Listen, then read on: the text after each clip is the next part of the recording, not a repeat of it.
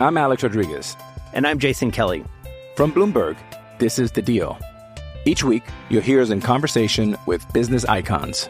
This show will explore deal making across sports, media, and entertainment. That is a harsh lesson in business. Sports is not And, uh, as simple you know, I- as bringing a bunch of big names together. I didn't want to do another stomp you out speech. It opened up so many more doors. The show is called The Deal. Listen to The Deal. Listen to The Deal on Spotify.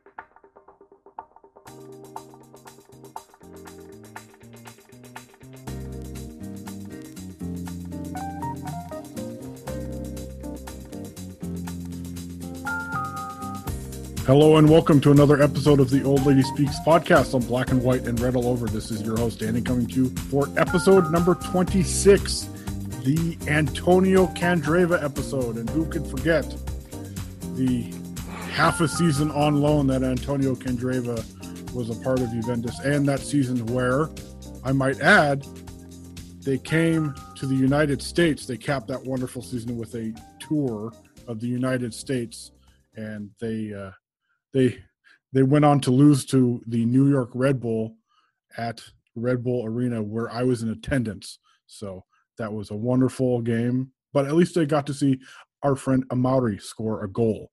So there's that. So on that happy note, let me bring in the usual crew here of Sam Lopresti. Hello, Sam.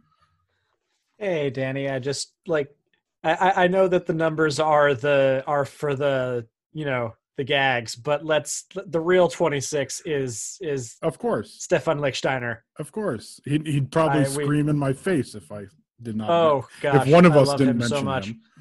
That we had the uh, we had a joke. We have a joke at the club, which is how to make a door. Step one: put Stefan Lichtsteiner in front of a wall. Step two: tell Stefan Lichtsteiner run. Run. Step three, hang the door. but bef- I also, but I, I don't know. I wanted to point uh, out one small thing because I know we're we're hitting, we're going to be touching on the internationals today a little bit. But did anybody see Alvaro Morata take Timo Werner's lunch money today? Yes. That was great. Yes. That was awesome. and then he he scored a goal and when immediately he did one of those celebrations where he's about six inches away from the cam the TV camera and just screamed his face off. So that was that was fun and uh, it's good to see him as Sergio mentioned on Twitter. We'll bring Sergio in here in a second. Sergio mentioned that Alvaro Morata is probably going to score 50 goals this year. So on that note, let me first bring in Chucks. Hello, Chucks. Hey, gents. Um, I'm not gonna lie. As you were speaking, I I actually had to Google if Candreva really played for us because I I genuinely forgot. I, I actually had to. I genuinely forgot. I was like, "Nah, you joking?" And then I like Googled it real quick while you were talking, and you obviously were right. So Yep. there you go. Yep. I was I was the one who's like, oh, Antonio Candreva. He makes sense to keep for the future. I mean, he was in his what early twenties back then, and then of course Juventus sent him right back to Udinese. Anyways, the man who said said that Alvaro Morata will score fifty goals, Sergio Romero. Hello, Sergio. Hey, Phil. I mean, give or take. I don't want to put too much pressure on him, but you know, something around that number overall. Give or take fifty. That's like saying Well, give I or mean- take five hundred. Plus, I mean, he got another call for offsides, which was a nice, you know, little thing for him to to kind of keep up the pace he has right now. So that was kind of fun. But yeah, I mean, the, the, the dude is on a is on a heel right now. Like it's it's really, I mean, it's really fun to see, to be honest. Regardless, They'll put 50 into the back of the net. It doesn't. Sorry, Sergio, I interrupted you. I just thought you were done. No, no, no. I mean, it's it's fine. You know, the, the thing is, like, it, he really is. Like, I I was one of the, you know, I, I was really hyped for him to go to come back to Juve, and even like in my wildest dreams, I would have seen the the start he's having. So it's really fun to see, regardless if it's with Juve or with Spain. You know, I mean, it's just really fun. Yeah, he'll put 50 into the net. The question is whether they'll all count. Well, that's true. At this point, how many has he scored? Like overall, like like 12, 13? Like I mean, with with the upsides, obviously, Uh, you know, like close. 13, 14. Someone's something got to like be that. Like. Someone's got to be tracking that. Just someone. and he had three in one game. And What? It, what? The the count for him is up to what? Six or seven now? I mean, off the top of my head, it's got to be something like yeah, six or seven Yeah, offside. and he Like, scored six goals. So Yeah, like that actually 13, counted. yeah. That's insane. yeah. yeah. yeah. for club and country. for club and Kind yeah. well, no, just for club. So it'll be even more. It, it's seven Oh, yeah, now with yeah, the Spain yeah. goal today. But uh, Well, speaking of international breaks, uh, obviously it's interesting times where we've got Juventus players, and I believe it was 15 of them going out on international duty. And in case you guys have forgotten, there's still a very dangerous pandemic going on, and I will I'll steer it to Chuck's right away since this was a Chuck's talking point that he wanted to hit on right away. But uh, just kind of how weird is it watching, say, you know, maybe your home country, Chuck's the Netherlands, and then also like, well, we could be seeing the players we just watched testing positive for COVID 19 in a matter of days. And then that's obviously going to impact the club side of things where for who knows how long, seeing as, you know, we, we've seen different players take different amount of times to actually shed the virus completely. Yeah, and just before I start on that, um, just a moment for Liverpool because wow, they've had a just horrendous international break. I mean, they've I mean they've lost essentially their entire defense, just their entire defense wiped out, and then plus I believe it was Henderson as well. So I mean, you know, I, I'm bringing this up, and I'm not even a Liverpool fan. I would be just livid if I were and Uh, Salah too, right? yeah, Salah. It's funny. I was reading about Salah. Uh, apparently, he his was at his brother's wedding, so it's kind of like, yeah, you know, I don't know. I, again, allegedly, so I, I, I know I can't say too much on that. But yeah, I mean, so I was reading in the Slack channel as well that you know we have for all the SB Nation people, uh, but then also you know just online, just generally, I kind of try and follow just the general temperature of conversation um, in the football world, but specifically about internationals. And you know, this has been, I think, for as long as I can remember being a football fan, this has been like the perennial discussion of like, you know, club football will be going on, Champions League, great, great, and then the international break, and people will be like, well, I- I'm not going to swear, but you know, people will scream all kinds of profanities about the international break, and you know, will hate it, and just fair enough for somewhat justifiable reasons. But I- mean, I wanted to bring up the discussion because, as always, Tim Vickery kind of put me onto this one, so I know. it's been a Hey, that's that's the first Vickery reference in weeks. Drink, It's been, drink. It's, it's been a while.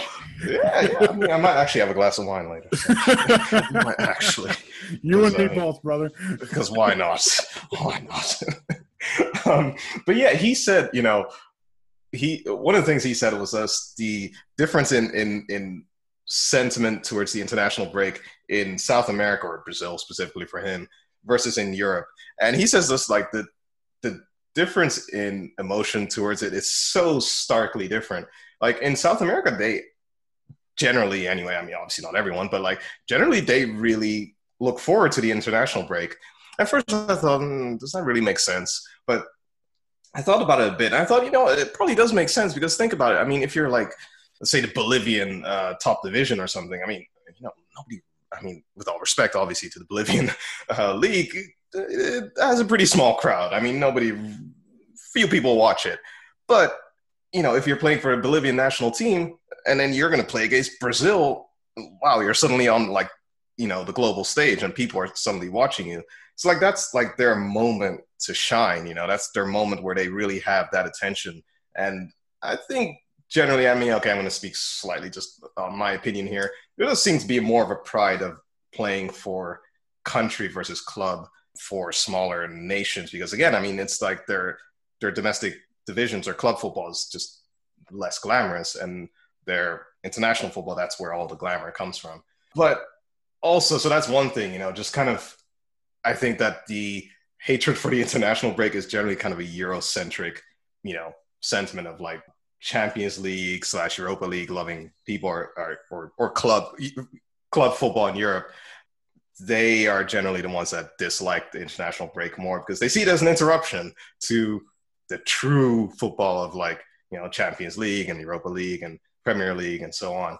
So, you know, okay, I understand that, but just kind of as a reminder, just to to think about that, think about the fact that that might be kind of a Eurocentric view. But then, so the other thing is like the financial aspect of it. And I mean, I was trying to do some research on it. I couldn't get real good numbers on it, but I remember listening to either a podcast or reading an article about it that you know small football federations of smaller countries, you know, the Bolivia's, Peru's, uh, I don't know, uh, you know, tiny like countries around the world, they get most of their revenue from internationals, which makes sense. I mean, they're you know their leagues, they're not getting five billion pound sponsorships like the Premier League does. They're getting most of their money from these internationals. So for them, it's kind of a lifeline to have these friendlies. And you know, it, it did make me sympathize a little bit more, especially during COVID. Now, like maybe sympathize a little more towards why they would want these internationals more, because obviously there are more countries that are struggling financially, like like you know, Italy, England, Spain, Germany, and so on. Like those financial juggernauts. I mean, they're the exceptions, not the norm. So you know that that did make me sympathize a little bit more with them. Just think like, okay, you know, this money that they're getting, and they're not using it for. I mean, well, obviously FIFA scandals aside, they're probably not going to use it for you know massive yachts or anything and bribery. Probably shouldn't. Uh, probably should leave It's that. not on leave the that. up and up. What are you talking about? Are you, are you trying to say that the Faroe Islands are not, you know, embezzling money to to get a couple of new yacht trucks? Well, this is uh, an SB Nation podcast, so I can neither confirm nor deny these allegations. so help me God. so help me God. but you know, like that type of money is obviously only used to just fund grassroots level football, and like you know, again, Bolivian league, Peruvian league, Costa Rican league, like you know, money that they get from those internationals is used for probably mostly for youth football. So, I mean, I think that's the main reason I kind of wanted to bring that up, just to have a little bit more sympathy for the internationals. That said, I do think it was a fundamentally bad choice to have three games instead of like the usual two during the international break. I think that was just deathly, like, just frankly inhumane. You know, to to play that many games in what a seven nine day period or so, something like that. I mean, that's yeah, I can't, I can't, I can't justify that. So you know, kind of two sides of the argument, of course, like that, but then also the sympathy side of it. I think one of the other reasons that the international breaks are are looked on differently in South America is that because you know World Cup qualification in South America is a three year long process. Like South American clubs aren't really playing a lot of friendlies. Like when they go to international breaks, their games count like almost all the time. So, so I, as opposed to, you know, the, you know, the big question, both this international break and the last one, especially considering, you know, last time we went on the international break, Cristiano Ronaldo ended up missing three weeks for Juventus because he got COVID while he was traveling across borders. Should this be done in the middle of a pandemic?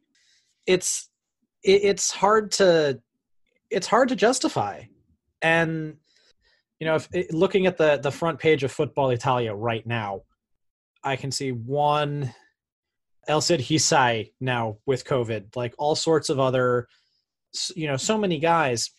And this is when we're talking about right now, at least in Europe, a competition that matters how exactly with the UEFA Nations League? Like, I don't often quote people connected with Inter in a positive manner on this podcast, but but Beppe Marotta yesterday or the day before this we're recording on Tuesday evening. Yesterday the day before was talking about, you know, I, I I get I get it if, you know, with the Euros, with the World Cup, okay, that's like something. But when it comes to competitions that really don't mean anything, why are we doing this? Why are we taking this risk? Both in terms of COVID exposure and, like you said, Chucks, the fact that everyone is playing so many games jammed so tightly right now, you know, from now until Christmas, it for a, a competition that ostensibly eliminates friendlies, but like what does it really especially this time around? Like okay, you want to use the the the this nations league to like, you know, give smaller nations a path into the Euros the way they have.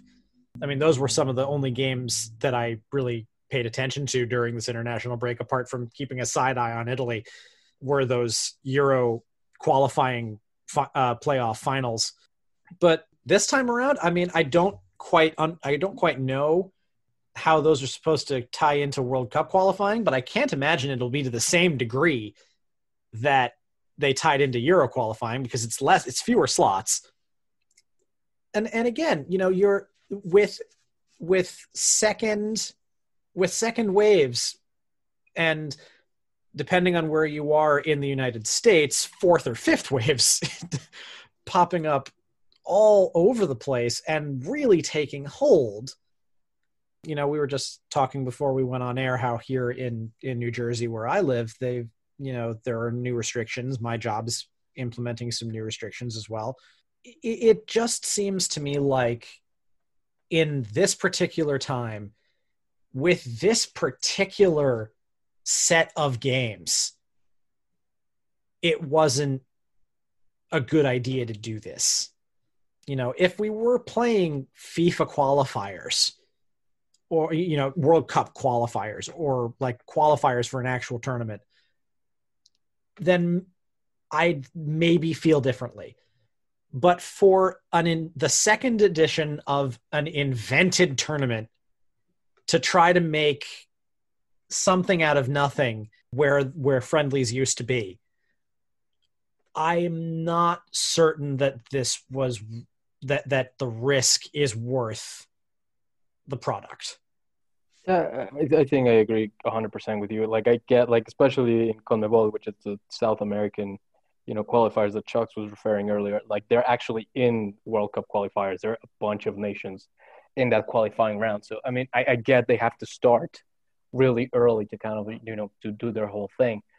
But, but again like i just don't i mean and i do get it. This is just a whole hypothetical because it is money. Like there is really no other reason why they're doing this. It is money it is tv rights it is tv contracts they need to put something on tv and and they have to do it right i mean we were talking earlier you know mexico right now is playing a bunch of friendlies all over europe uh, they played korea they played japan they played algeria and the netherlands i believe and I mean, that was completely unnecessary. Like, they're not in any sort of qualifying thing right now.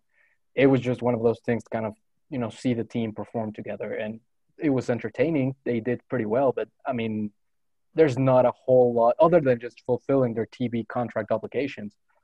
There wasn't really much purpose to the games. And, you know, so far there hasn't, I mean, a couple of guys got injured, non COVID related, but they got injured. So, that sucks for for Atletico de Madrid, for example, which Hector Herrera, who plays for them, he got injured, so he's now out for you know an undetermined amount of time. For for games that, look, I'm I'm assuming that for you know every national team, more games is better. They can get to try out new players, and you know they kind of get to get ready for their qualification for the World Cup or whatever. But exactly like Sam was saying, at this point you could probably do without it you know from a competitive standpoint from a money standpoint they have to do it you know earlier this year they had a, a friendly mexico had a friendly schedule against costa rica here in mexico city and costa rica pulled out because of covid uh, you know fears i guess and they just kind of called up el salvador national team which you know all disrespect to el salvador national team no one wants to see those guys i mean they're you know they're a level above, you know, amateur dudes. I mean, it's just like no Ouch. one wanted to see that game, but they had Ouch. to pull someone in short notice to like, we need someone to come here and play Wednesday, and they were like, sure, we'll go, and they played it, and no one watched that game, but they need something to fill the the TV slot, you know. So, I guess you know that's the cynical way of looking at it. They need the money, they need the TV rights, they need to put something on. And that's why they do it. Whether or not it's a good idea, that's up for debate. But as long as you know the main source of revenue for football is those TV rights, I mean, I think we're pretty much stuck with with international breaks as as they're currently, you know, constitute. By the way, Sam, I think that was probably the most diplomatic thing you've ever said. I usually don't quote people that are ever that are related to Inter. I, I, guess if you're going to have one exception, it'll be Bep. So you know. Yeah, no, that was extraordinary diplomacy. so I just wanted to point. No, it's. I guess it's fond memories. I still wish he was with the team, but like with with Juve. But uh, I also felt that he he made a a really good point in that in, that statement. You know, regarding the because I mean, Inter has been waging some some PR wars with with all the national teams. Uh, this this thing with Alexander Kolarov, for example, has been really interesting. Where you know Serbia was in a one of those world uh, Euro qualifying playoffs with Scotland and ended up losing in penalties, and Inter had been basically banning Kolarov from playing because he'd had a slight injury before the international break. And the coach wanted to put Kolarov on in the 119th minute, and apparently he refused, and and then didn't take the uh, you know didn't take a penalty in the in the shootout. But you know again that's that's just like you said, Chucks. The way that the way that Europe regards international breaks, there certainly is a disdain there between you know the snide comments about FIFA virus when you know one of the bigger teams you know drops something right after a break to bigger questions. Like when was it? A year? Two years ago? Two seasons ago? It was it had to have been two seasons ago. When Ronaldo was playing for Portugal and pulled up with a with some sort of a thigh injury every and it was not long before the champion before a Champions League game and everybody's face just hit the floor when you're talking about Juventus. Like something like if something like that happens on an international break, the teams the, the clubs go crazy because the because in Europe, you know, like you said, in in places outside of Europe, internationals are really where the money is. In Europe, where the money is is club football. I mean, if anything, if the Premier League shows you absolutely anything, it is that. Not only Europe. I mean, there was a minor kerfuffle. Kerfuffle. You know, there was a minor. Excellent a minor use of kerfuffle uh, here in Mexico when you know a bunch of clubs were complaining, you know, in that passive aggressive way all, all of us Latin Americans are you know great at of like loaning players to their to the national team. You know, I mean, I think every club or I, I don't know every club, but most clubs, you know, outside of those examples that kind of Chuck's mentioned, you know, maybe the, the you know the the smaller countries, but I think most of them don't really like loaning guys out to the national team, but they kind of have to, you know, and it's it's hard to to strike that balance. You know, I mean, you know, minor example, but the the Mexican League playoffs are starting next weekend, and the starting center back for one of the teams got injured in you know the international break, and now they have to play their you know their one-off game in on Sunday without their first choice center back because he got injured on a honestly quite meaningless national team call up. You know, so that those type of things happen in Europe. I mean, they happen everywhere, and I don't think you know most clubs are, are happy about you know just loaning guys out in the middle of the season especially when like in the mexican league the calendar is just terrible and they decided to schedule the playoffs right after a national break an international break you know it's just i think it's just one of those things that i, I don't think anybody nobody likes it that's a bright idea in scheduling who came up with that you know, they have a lot of bright ideas in the Mexican League headquarters. I mean, they're, they're just good. They just, hey, they just come up. Someone, someone's got to be the idea guy, right? They yeah. consistently come up with good stuff. I am smart. SMRT. I mean, SM. they decided to expand the play-up field from 8 to 12 this year in an 18 team league, which oh. is pretty much, I mean, just invite everyone to the playoffs. So it's like the NBA, basically. Yeah, and where, even where then, the playoffs are meaningless because more than half the teams make it. Like even then, my beloved Puebla FC made the playoffs in 12th place in the last. All right. Match. So I was Woo! I was really excited about that. Yeah, I was like, yes, because I would have just stopped even caring they couldn't make the playoffs in a 12 team playoff in an 18 team league. It's like, come on now. Kind of like, kind of like me in baseball right now. That kind of like how that's going with me. That's. I think yeah, something similar happened in Argentina. Though I think they expanded the league from like twenty to thirty teams or something like asinine stuff like that. Uh, it was really, I think that was like last year or two years ago, something crazy like that. But no, Sam. I mean, I think uh, in quoting, um, you know, someone related to Inter, I'll leave it with that. No, I mean, I think that's a good point. I mean, uh, you know, I mean, I'm in two minds about it because on one hand, like, I probably do agree with the fact that okay, if you're going to do internationals now during all you know everything going on, at least let it be only be like you know World Cup qualifiers, Euro qualifiers, Euro playoffs, or you know Asian uh, uh, and yeah, World Cup qualifiers around the world and stuff like that. So, you know, on one hand, I yeah, I, I do think that, but on the other hand, I'm like, well, you know, Champions League and Europa League are still being played, and there you have teams in like you know Russia and like, I mean, uh, you know, where else? Greece, uh, where's Krasnodar? I think Ukraine. I mean, all kinds of you know, all kinds of countries over Europe, and you know, a lot of travel still involved with that. So then I'm like, you know, that's still happening. Um, and that's also international, you know, travel, and that you know players are still traveling there. But yeah, like you said, I mean, that's those are not friendlies. You know, those that's Champions League and Europa League, of course, and that, that you know, there's stuff at stake there. Um, so yeah, no, I'm yeah, I'm really in just really in two minds about it. it, it it's just hard. I mean, it's just you know, it's just all about trade offs, and it's like, okay, do the do the potential benefits justify the risks? Yeah, I mean, it's it's just hard to say. I mean, looking at it from a Juventus point of view, we've got, you know, say somebody like Weston McKennie, who's with the U.S. men's national team. Because of everything, they were basically playing their first games together in a, a year. And then you've got some Europeans who are playing, you know, Nations League games. Other are just playing friendlies and then you've got a small group. I think it's three of them with Bentancur, Arthur, and uh, I'm blanking out on the third one, but um, Danilo, they the goat. The goat. That's right. My man. and then and they, the comments explode. Yeah. Um, well, they they've gone to South America, and I'm just looking it up right now.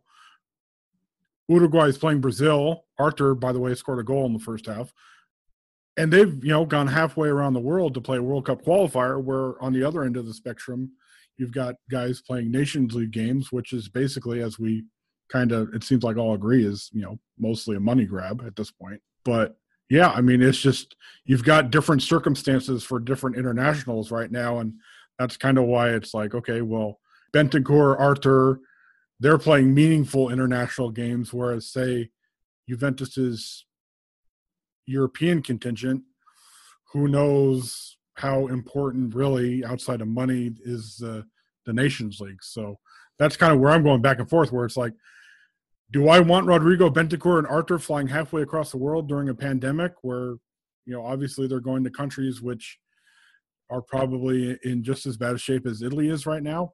No, but you know it seems like if they have to go, going for a World Cup game would make the most sense, right? So I don't know. And I think the problem is as well, like with with the euros being expanded as well. That means you know more more countries qualify into you know the euros, which means there's a greater probability of more meaningless games being played in qualifiers because it's like, hey, if the top three qualified, and it's like, well, you know, there's less like at stake. It's yeah, it's just a whole conundrum. I mean, it's it's really tough, and and the World Cup as well has been expanded, so then you have that too. Uh, yeah, I don't know. It's uh, there's just so much under like so much under the like, under the surface there that it's you know and I, I think that's again why i brought it up. It's just I, I felt like there's so much under the surface just of international games that since we had nothing really else to talk about today i thought it would be good to, to bring that up. It is one of those things like, like you mentioned. I, I think that was, that was the key point right? If you already decided that you're going to take the risk on allowing champions league and allowing europa league and allowing all this international travel then you can't really say, well, that's fine, but then it's too risky to have an international break. Like, you know, everything is risky. Like if you already, you know, made the moral compromise to to have those international games, then you have to be okay with these ones too. Not that I am agreeing with it, but you know, that kind of is the the, the logic there, I guess. Plus the money. I think the money is really like the key thing here. And you know, just to play devil's advocate for, for a little bit, you know, I, I, I also don't really like the international breaks, but they also, if you want to take that fuddy duddy, you know, kind of best view of football, they do bring the game to a lot of places that you know might not see high level football. I, I remember when I was uh, living in Switzerland when I was 18, they brought a game.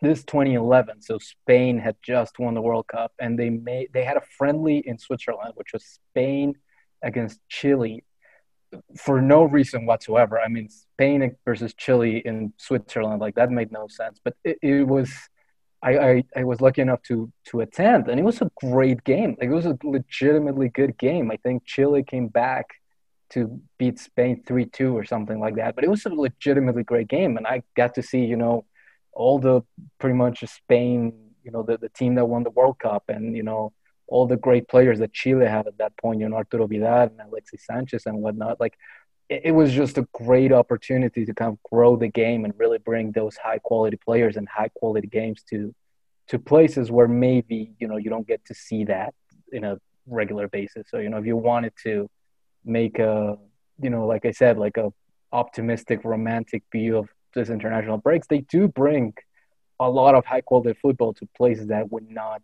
get that high quality football often. So I think that's I mean you know that's also kind of like a, a good thing to you know for fans in a lot of places that might not get to see that often. I'm Alex Rodriguez. And I'm Jason Kelly.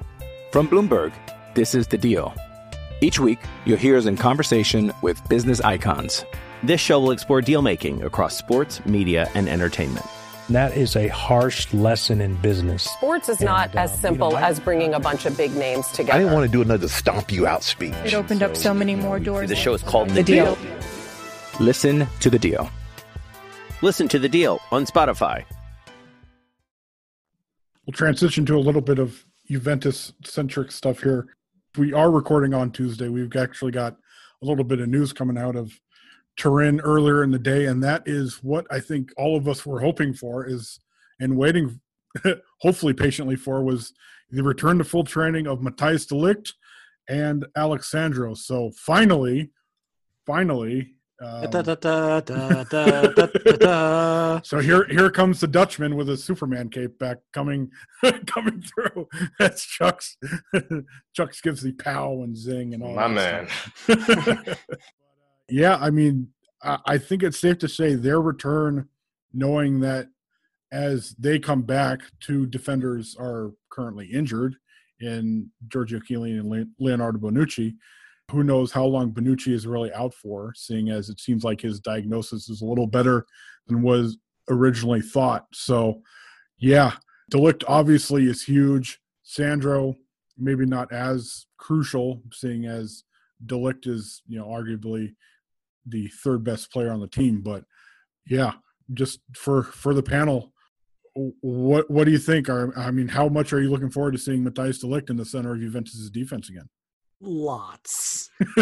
Um, you beat the Dutchman to it. I did. Um, but let's let I mean just I mean being real here, even though Juventus has for the most part been pretty solid defensively. I think we mentioned in the last episode Juve's defensive record I think is what second best in the league. Second best, correct.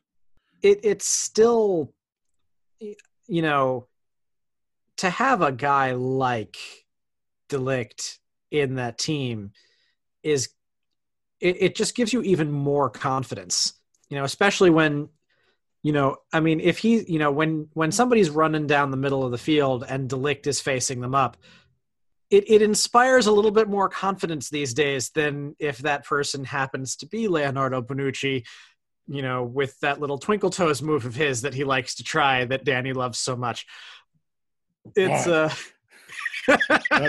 thing. but yeah i mean any anytime you get a def, you know a defender who has a legitimate case as maybe the best central defender in the world right now at least active with virgil van dijk out for a relatively extended period of time with that knee injury. It will be it will be a really great help. And frankly i think alex sandro even more. I'm going to be i'm really excited to see what he does as that in that left wing back position. It's a good timing for him coming back too because Federico Chiesa we you know he trained separately today. We still don't know what what his timetable might be with that muscle injury he picked up right before the Lazio game so being able to fill that spot with somebody who's much more naturally inclined to it than somebody like Juan Cuadrado or Dejan Kulusevski or Bernardeschi, you know, because I God, I don't want to see him there again. The poor guy. Said his He- name with such disdain. Oh It wasn't disdain. It was sadness. It was because I, I just you know, watching him play everywhere he shouldn't play, and then he plays in the right wing position that he's meant to play in whenever he gets to the national team and does all of the crazy crap that he's been doing this international break. He's been amazing this international break. He scored a goal. He scored a goal. He's been making all sorts of key passes. Like he's, I mean, the, and it just it just makes me sad for him because he that that's that's the player that everybody thought we were buying and whenever he puts on the blue shirt he does you know he he turns into it and it's because they use him right and you, we've never used him right here. But yeah having sandro in that left that left wing back position which has been a little bit devoid of production. I mean, you know, Frabotta that first the first game against Sampdoria, Frabotta was a big surprise. He's he's kind of tailed off but you know the one game Bernardeschi had over there, he got yanked out pretty quick. It, it's it it makes things seem a lot more solid than they were, and I think it'll be a good. It, it'll be a real boost to the team, especially having one of the the senatori and leaders of the team in Alex Sandro back. I mean, it's it's easy to forget that he's won what six of these titles now. Five, five, five. I think I, five. Yeah, you five. lose, you had, lose count sometimes. Damn it! I know you had your own. There's so like, many. I know, like you know, Chiellini's the only one left that's had all of them. But yeah, he, he's you know, like like I, I think you mentioned it at the end of uh you know when when we had the trophy day the podcast right after the trophy presentation for for last year's you know there is a whole gaggle now like Dybala, Sandro, and who and somebody else who have fi- who have five all over again. You know who joined in the middle and now they've and now they're at five. Seeing them you know seeing that kind of experience back on the on the field especially at a position where there hasn't been that much experience that, that kind of experience this year is gonna is a really good thing for me. That fifth by the way Sami Khedira. That that's another dude who came into that like in the middle of that run and he now has five too. So you know, good for and, him. And he contributed to maybe three of them. Uh, hey, listen, listen. He, iron sharpens iron. He's still there, like he's training. You don't know. You don't know what he brings to the table and in the background. God knows if he. God knows if we if if a bunch of guys end up getting COVID over this break, we may end up having to use him. that's what I mean. That's what I thought. Like, I mean, I, I can't believe his dad washed that, that he can't go out there and play one game. But whatever, that that's for another time. But yeah, I actually, you know, Sam pretty much like he he took it out right out of my mouth. I think you know Alexander to me is the biggest. You know, it's going to be an even bigger impact than De Ligt, and I, I'm super happy to see De Ligt back. I think he's like Sam said, a top top center back. If you can bring in that guy to your squad at any point, that's that's going to be an upgrade. But you know, the fact that we finally have a, a guy who we know can perform at a high level on that left flank is, is going to be a game changer for, for Andrea Pirlo because, you know, we've been trotting out dudes who, you know, it's just not their position. They just don't know how to play there effectively. And you can't necessarily blame them that much. That's like like I said, not their position. But to have a dude who just knows how to play that position, who can who can just solidify that flank for once, that's going to be huge. And I think that's going to allow Andrea Pirlo to finally kind of have the full deck of guys at his disposal and really, you know, start to figure out how he's going to play moving forward. I think uh, Hunter had an article on the site, I think last week, talking about this. And, and you know, if you, anybody here hasn't read it, I, I recommend you, you give it a give it a look because I think it's really good. I think it's it's just going to be it's just going to solidify a position that has been kind of like all over the place early in the season. So I'm really looking forward to having Sandro back. And I mean, again, and I'm you know I think Sandro is going to be the bigger impact, but you know De Ligt that's the top five at the very least center back in the world to just kind of be able to you know throw that guy in there that's going to be massive that's going to be huge as well so I'm actually really looking forward to to seeing those two guys back and for Juve football to to be back. All right, Chucks, wax poetically about your man. Hear ye, hear ye. um, I'm actually going to uh, agree with Sergio here and uh, actually argue that Sandro is the bigger return than De Ligt, and indeed agree, agreeing with Hunter's analysis, and yes, Sergio's analysis as well, but uh, with Hunter's analysis in his article uh, a few days ago, I was just looking, I just pulled it up, yeah, just a few days ago. Yeah, I mean, I agree. I think, you know, just to shamelessly basically steal Hunter's argument, um, because again, I mean, I really do agree with it.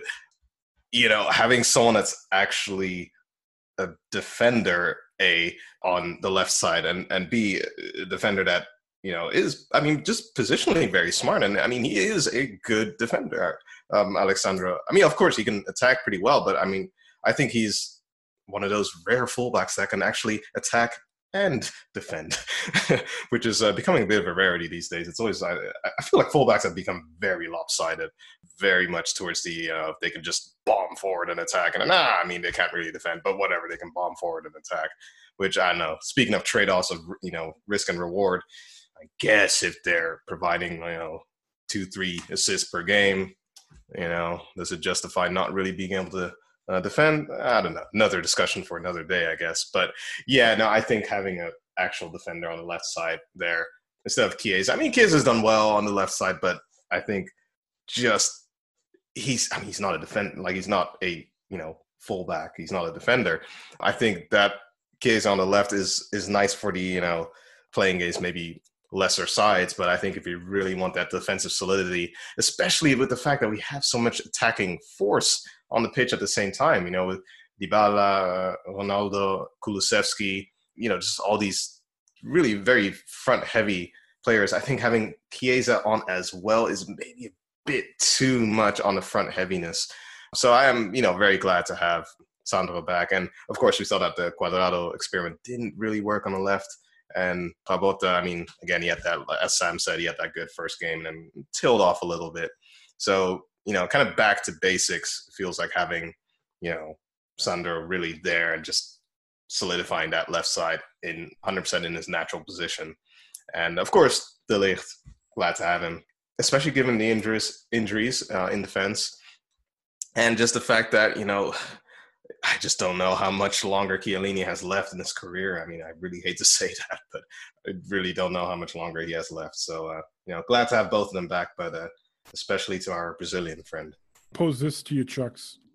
Obviously, you're a lot more familiar with the Ajax youth setup than than we are here, since you're the actual Dutchman. De Ligt in a back three. Do you think that's something that he's at all familiar with, or – has the last few months, even though he hasn't been training, is is something that he can he can. I mean, obviously he's good enough; he can adapt to it. But do you think that's something that he can? You know, he there won't be kind of the growing pains that he uh, that he dealt with last year when he first came to Juventus.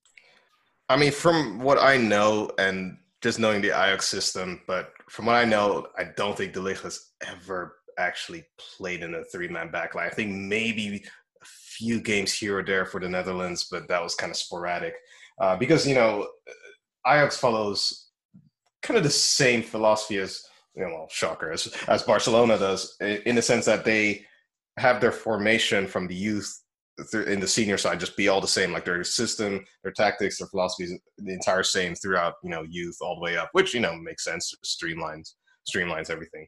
And their system is 433 so you know obviously growing up, then he played four three three with Ajax uh, in their youth system, and then all the way. Are they a um, four three three? I thought Ten Hag used a four two three one, or is he? Yeah, I mean, since recently, yeah, and again, that's the same thing with with Koeman now being at Barca. You know, he's kind of changed it as well. Yeah, Ten Hag, yeah, he did change it up a little bit, but traditionally it has been four three three. And then, yeah, I mean, recently he has changed things up, which I think was really due to necessity of just having like you know what was it, De Ligt leave, uh, De Jong leave, uh, who was it again as well? Um, another Dest leave as well. I mean, just basically everyone leave at the same time. leave too. Yeah, Ziyech, yeah, that was it as well. Yeah, Ziyech left as well, and you know, just having everyone kind of leave at the same time. I remember it was an interview. Yeah, it was not last year, but I think the year before that, the summer basically where all of them left at the same time. Where uh, Ten Hag, yeah, I mean, he did just say like, you know, we're going to have to change the way we play because we've just ripped out a core of the side uh, all at once, which I feel like happens basically every summer for Ajax, really, which is just a remarkable thing. I mean, just think about like export clubs like that. First of all, how they, like how they survive. I don't know. I mean, how they do it, just constantly churning out all that talent. But secondly, you know, where does all that money go? I mean, they get like bucket loads of money. I mean, De Jong went for 75 million. Uh, De Ligt went for, uh, was it also 75, 80 million? 80. Yeah, 80 million as well. And I mean, all the other players, I mean, Ziyech left for, well, not as much. I think Ziyech didn't leave for as much. But I mean, just throughout the years, just like throughout, you know, three, four, five years. I mean, probably into getting all those young players to then just keep on flip. It's yeah, a, it's got to be. yeah, it, it's, I, and I wish that that kind of money would, you know, or effort would go into the Juventus youth system because we've been, you know, you know, I've I've harped on this, you know, briefly before. I there's it's always been it, it's always been a passion kind of a passion project of mine. This the the fact that the Juventus youth sector has been so unproductive for so long. It's actually a it's it, it's something that I'm I'm working. You know, one piece that I'm working on right now that might be up by the time this podcast airs. Um, you know, just talking about how the team has been a little bit lacking in depth in certain areas over the last couple of years. And, you know, that's something that you can maybe get away with when you're building a squad if you have a productive youth system like Ajax or like La Masia, where, you know, guys are are frequently promoted and and can produce relatively significant minutes. You have that uh, that Uruguayan kid who who started against Barca uh, against uh, against us for Barcelona, uh, Araujo, Araujo, I think was his name. You know, he was an academy product. But when you're when the when your youth sector is so unproductive, and you know, just to underline that point, there are two players in the last in this century that have come out of the Juventus youth system and actually had a serious impact on a first team season. One is Claudio Marchisio, the other is Moise Kean. Those are the only two guys. And Kean got sent off in a plusvalenza move the year, you know, the year later at, at age 19. Maybe if you want to semi say Giovinco also counts in there because of the second the second run that he had, but you know we'd bought him back from Parma, so I don't know if that counts. And Chiellini but, was at Livorno, right? He had started at uh, Livorno. Uh, Chiellini right? came up in the Livorno youth system. We bought him from Fiorentina. Oh, okay, all right, yeah. Which a lot of people forget. Um, yeah, yeah, yeah. that's another one to hold over Tito, right, Danny? Yeah, uh, that's right. Before the Federicos were bought, it was the Georgios. But you know, we Juventus have compared with a team like Ajax or even a team like Barcelona, who you know the the Pep teams were built on a La Masia core, and I know that you know having that kind of a bumper crop coming out of your youth system that's all that good at the same time is very rare. But the fact that Juventus doesn't even produce decent role, squad role players out of their youth system or at least or at the very least doesn't give any of the players a chance to become that before they sell them off for money is, in my opinion, a, a real ser- a really serious deficiency in how the club operates. And you know they need to you know that right after we signed Ronaldo, there was that big Financial Times article about Agnelli where he said, you know, next time we'll buy you know Ronaldo when he's 22. I was like, well, why don't you you know why not find your own Ronaldo and bring him up through the academy, and then he doesn't cost you anything. And yes, that's a that's a shot. You know, that's a one in a million shot. But you know, at least you'll maybe find one guy that can really, really, you know, if you find a guy that can at least contribute, you got to use that. And it's, you know, this team, the team just never does it. And then you end up with situations like what you were saying, Chucks, when it comes to injuries, that Juventus only has two healthy natural center backs when the system the coach uses needs three it boggles my mind sometimes how the that that seems to just not happen. Yeah, I do agree. I mean, with with a caveat, but I do agree with you know your frustrations because it's been a bit of an annoyance for me as well. Just looking at the Champions League uh, squad that we submit, and you know how you have those restrictions with like that's too. Yeah, that's been really annoying. That like I, I that really grinds my gears because you know yeah because I don't you think can't anybody qualifies. yeah as yeah homegrown homegrown. on our squad right now. Or maybe is it I thought there was one person I can't I can't remember. It's Pinsoglio. Yeah, it is right. Yeah, yeah, That's thought- who yeah, qualifies. Yeah, which is kind of embarrassing. our, our, Right. cheerleader, our cheerleader qualifies as homegrown. That's uh, Uncle Carlo. Yeah. so no, that's been a real frustration for me because I remember I think the year it, it got on my radar was when I think it was Lichtsteiner had to be excluded that one year. And basically, I mean, it boiled down to like if we had had like one or two more homegrown players, it would have been fine. And that's when I started to get on my radar and think like, oh wow, this is really an issue actually with with Juventus, like not having homegrown players. But and and I don't mean this facetiously. I, I just genuine question. I really do wonder if that if well, a Juventus, but b like big clubs in general, frankly, even care about their youth uh club like youth sections, uh their their academies, I should say. And I mean, I, the reason I say that I'm not being facetious with this is because you know you look at clubs like Ajax, they're you know they're export clubs essentially. They you know they groom all this talent and they sell them for like you know the young de Ligt, uh, 80 million, 75 million, you know, a lot of money. But that's their model, you know. They groom them, you know, like uh, sell them for a lot of money, and then just produce more and more and more. But I think the big clubs like Manchester City, Juventus, Real Madrid, Manchester United, etc. I think they just they have so much money they they can afford to pay top top wages in the market. So again, I'm thinking as a club as as a big club, it's like okay, if I can afford to pay those big wages, does it make sense that I'm use my resources to groom my own talent when I can just buy them myself? You know, and like I, th- I I- again, I don't know if that's their thinking, but I mean that's that's just my thinking. Like you know, it's again, it's trade offs. It's like okay, if I use my resources to groom talent, but if I can just pay for it myself, then does it does it justify using those resources for you know talent that may or may not come off rather than a more sure thing like you know buying a I don't know de Jong, de Ligt, Ziyech, or you know Timo Werner, or just any kind of like you know proven talents. uh, if you will. So I mean, I really you know that is a genuine question. Um, I wonder you know what people in the comments will think about that, but yeah, who knows? Yeah, but even those teams that you mentioned, like you know, Manchester City has Phil Foden in their team, who has come through their academy and is looking like a really good player, and Pep Guardiola is using him a lot more. You know, Manchester United, Marcus Rashford, uh, Mason Greenwood, guys that they've been giving a lot more minutes. Chelsea, Chelsea was forced into it because they had that travel ban, but all of a sudden you've seen like a bunch of promotions from the Chelsea youth Chelsea's youth system that have been playing significant minutes at that level for two years now under Frank Lampard. Juve doesn't even have like the one has doesn't even have one like that. They don't even have the token academy product on the in the in the first team. That, But I wonder that- if those that's where I think that's like like at least the like the big clubs at least have one.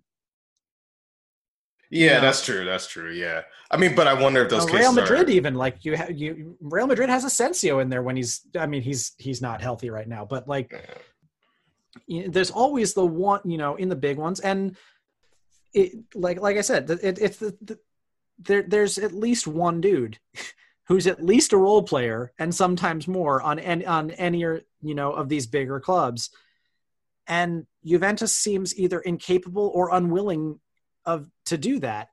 And in and like you said in a lot in some cases with the Champions League roster it's to the detriment of the team. And I just it it it it blows my mind every time.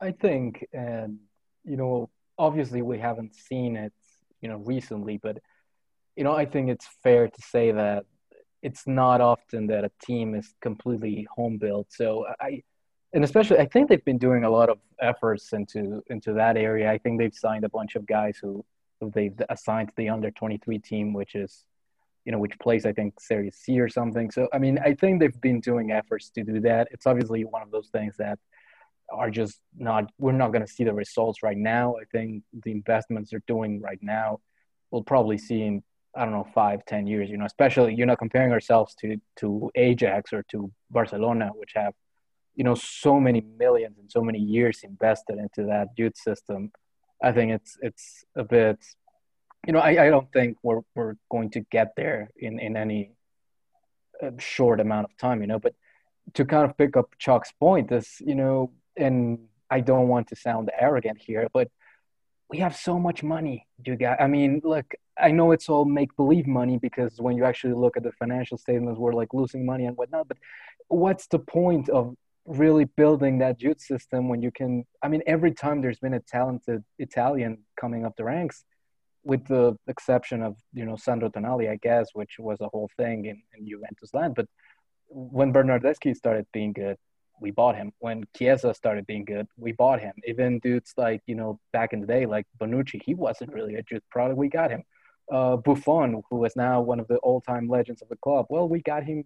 We paid a lot, but you know we we, we got him. I mean, it's a little arrogant to say, and I understand it. And you know, obviously, at some point that might not be the case in the future. But I kind of agree with Chucks. I mean, if you can afford to do that all the time, why kind of build out your own system and and you know kind of like invest in that if you can just be the big bad guy and just get dudes right like we're the new york yankees of italian football i mean if of you can Italian have a farm football. system That's awesome. The but if you don't i mean it's not the end of the world. And especially the champions league we've been getting through just fine. Get pinsoglio in there have we? Like, yeah. I mean for the requirements and the requirements you know you just get Pinsoglio in there. And then before it was like Rugani and just like your fifth center back will be the guy you know? I mean i, I just I, I I I- think when you're but, Juventus, but when it comes to yeah, sorry, sorry, no, finish your point. Finish your point. I'm sorry. you know, when you're a big club, and again, I I'm just being such a dick right now. I'm assuming that every Italian fan hates us exactly because of this. But when you're a, a club like Juventus, like Real Madrid, like you know the, the big clubs, if you can have a strong farm system, that's awesome. And Juventus has had you know big time players come through their youth system. Not currently, but they have done that before. If you can have an awesome farm system, cool. That's great. That's awesome. If if if you can't, I don't think it's the end of the world, and I don't think it's something that they're super worried about overall. And I don't think they should be overall. I mean, I think if you can have it, awesome. If you can't, then I think you can get through just fine, like they have been doing. I disagree with you on I disagree with you on one point where you say you say yes we are the we are that team in Italy. We are not that team in Europe. We don't have that kind of money on a continental level to compete with the Bayerns and the Real Madrids and all of the English teams. You know, most of the you know the teams that get relegated out of the Premier League get more TV money than Juventus does. That that's where I I think when it comes to the youth to the youth system and making the youth system more effective that's where the difference i think would end up coming. Even if it's you know even if it's slight but we when it comes to europe and it comes to the champions league juventus still needs to moneyball this crap. Because you know we've tried it with you know we've had two years with ronaldo. It hasn't worked I know, I get Um, that. I, I definitely get that, but I, I just don't see how having a strong youth system is like a like. d- Don't get me wrong, I do a- appreciate the point that you know it's definitely important, but you know I think that's just not going to move the needle when it comes to that financial disparity, which I agree we have, but that's more of a leak thing that than anything else. You know, I just don't see how the youth system really comes in play there. Could you get a couple cheap dudes? Yeah, maybe, but you know, what if you don't? I mean, it's a whole thing, and I think we're running long, so I don't know if, if we should, you know, just just cut it right there. But I, I just, you know, I I like being the New York Yankees of, of Serie A. I will say that. That's funny. I I I, appreciate that, and we'll just keep buying your dudes overall in in Italy and just bypass the whole having a farm system type of thing. Which is ironic because which baseball team do you refer, Sergio? Yeah, the Red Sox. That's why I hate the Yankees. But it's it's fun. It's fun to be the big bad guy in something. You know, it's Yeah. it's fun. Every other Also, team you know, the- is not. also the yankees are you know the, the the big figurehead of the yankees right now is a homegrown player in aaron judge but we won't Li- even literal, you know. literally and figuratively. yeah right So, uh, on that note, we'll wrap things up here. Twitter questions, unfortunately, didn't have many this week, so we decided to go without. But uh, as always, you can send them if you have any to at Juventus Nation on Twitter. You can find us on on Facebook at Black and White and Read All Over. can subscribe to us, like us, all that good stuff. Leave us a rating, leave us a review. Won't read one this week, but uh, you can do that by also searching Black and White and Read All Over. You can find us on uh, Spotify and Google Podcasts.